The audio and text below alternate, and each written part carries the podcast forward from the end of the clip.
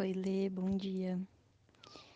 Tava pensando, né? Eu achei tão essencial o yoga durante a gestação, porque muito, em muitos momentos me trazia de volta para o contato com o meu corpo.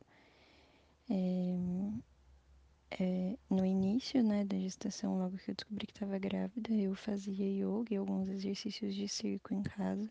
Era início da pandemia.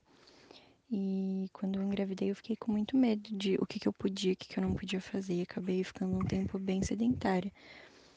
E, e o yoga com você, né, com, esse, com essa, esse olhar, assim, para a gestação, contato com meu corpo, manter meu corpo ativo dentro daquilo que era possível em cada momento da gestação. Então foi muito bom, muito essencial, porque perder esse contato com o corpo acho que foi meu maior desafio da gestação, de me sentir muito pesada e não fazendo exercício, e aí minha alimentação foi ficando desequilibrada. É... Então acho que é isso, yoga foi um presentão. Uh... O seu, sobre o teu acompanhamento, né? Eu nem, nem tenho o que dizer, assim. Acho que ter uma doula e, e uma presença tão doce como foi a sua, né? Sempre ouvindo, sempre prestando atenção né, no que eu estava dizendo antes de colocar qualquer coisa tua ou qualquer conhecimento, assim.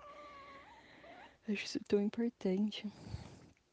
E, e aí, durante o trabalho de parto, foi uma presença muito cuidadosa, muito atenta, né? E o rebozo ali no final.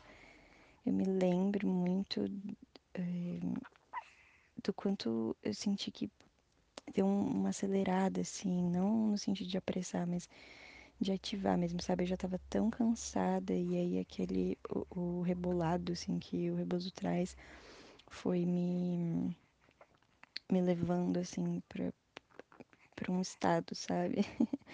pra um transe, não sei, é, os movimentos irregulares, né? E a gente fica cansada. Então, essa, esse guia para esses movimentos foi muito gostoso. Eu me lembro muito, assim, acho que foi uma parte muito importante mesmo, sabe, do trabalho.